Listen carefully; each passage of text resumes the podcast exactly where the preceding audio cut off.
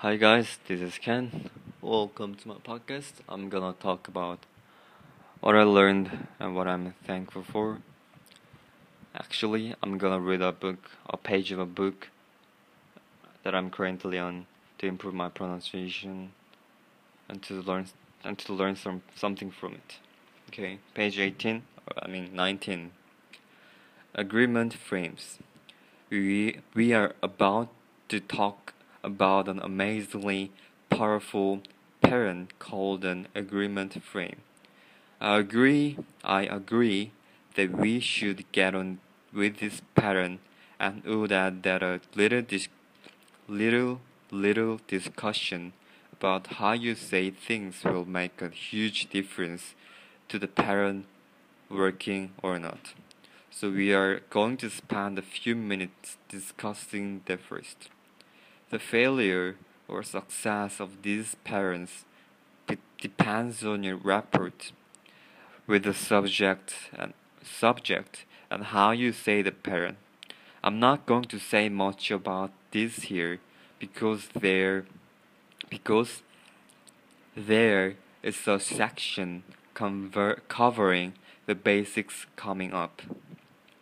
Are you ready for the pattern? Agree, I agree, and that is why we are going to talk about pitch, pace, and tone first. Hmm, favorite. Most people speak too fast, yeah, for real influencing power. To really reach the core of a person's being, you need to speak in slow, deep tones. This is not about saying one word or having a pause before the next word. It is about slowing down how you say the words altogether. Here is an example you will benefit from.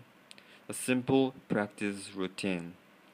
Every morning in the bathroom, spend a few minutes talking to yourself in the mirror. Practice these patterns out loud in a slow, deep voice. Really exaggerate drawing the words words out using your best Barry White voice. Hmm, what's that? I have to research on this. Okay, this was page 19. I'm really excited to the next to read the next page. And I learned actually I'm not learned but reminded the pitch, pace, and tones are the one of the important part in persuasion skills, which I'm lack of. So I need to practice it and learning. I learned those skills while I read this book. And I'm, I'm thankful for what I'm doing.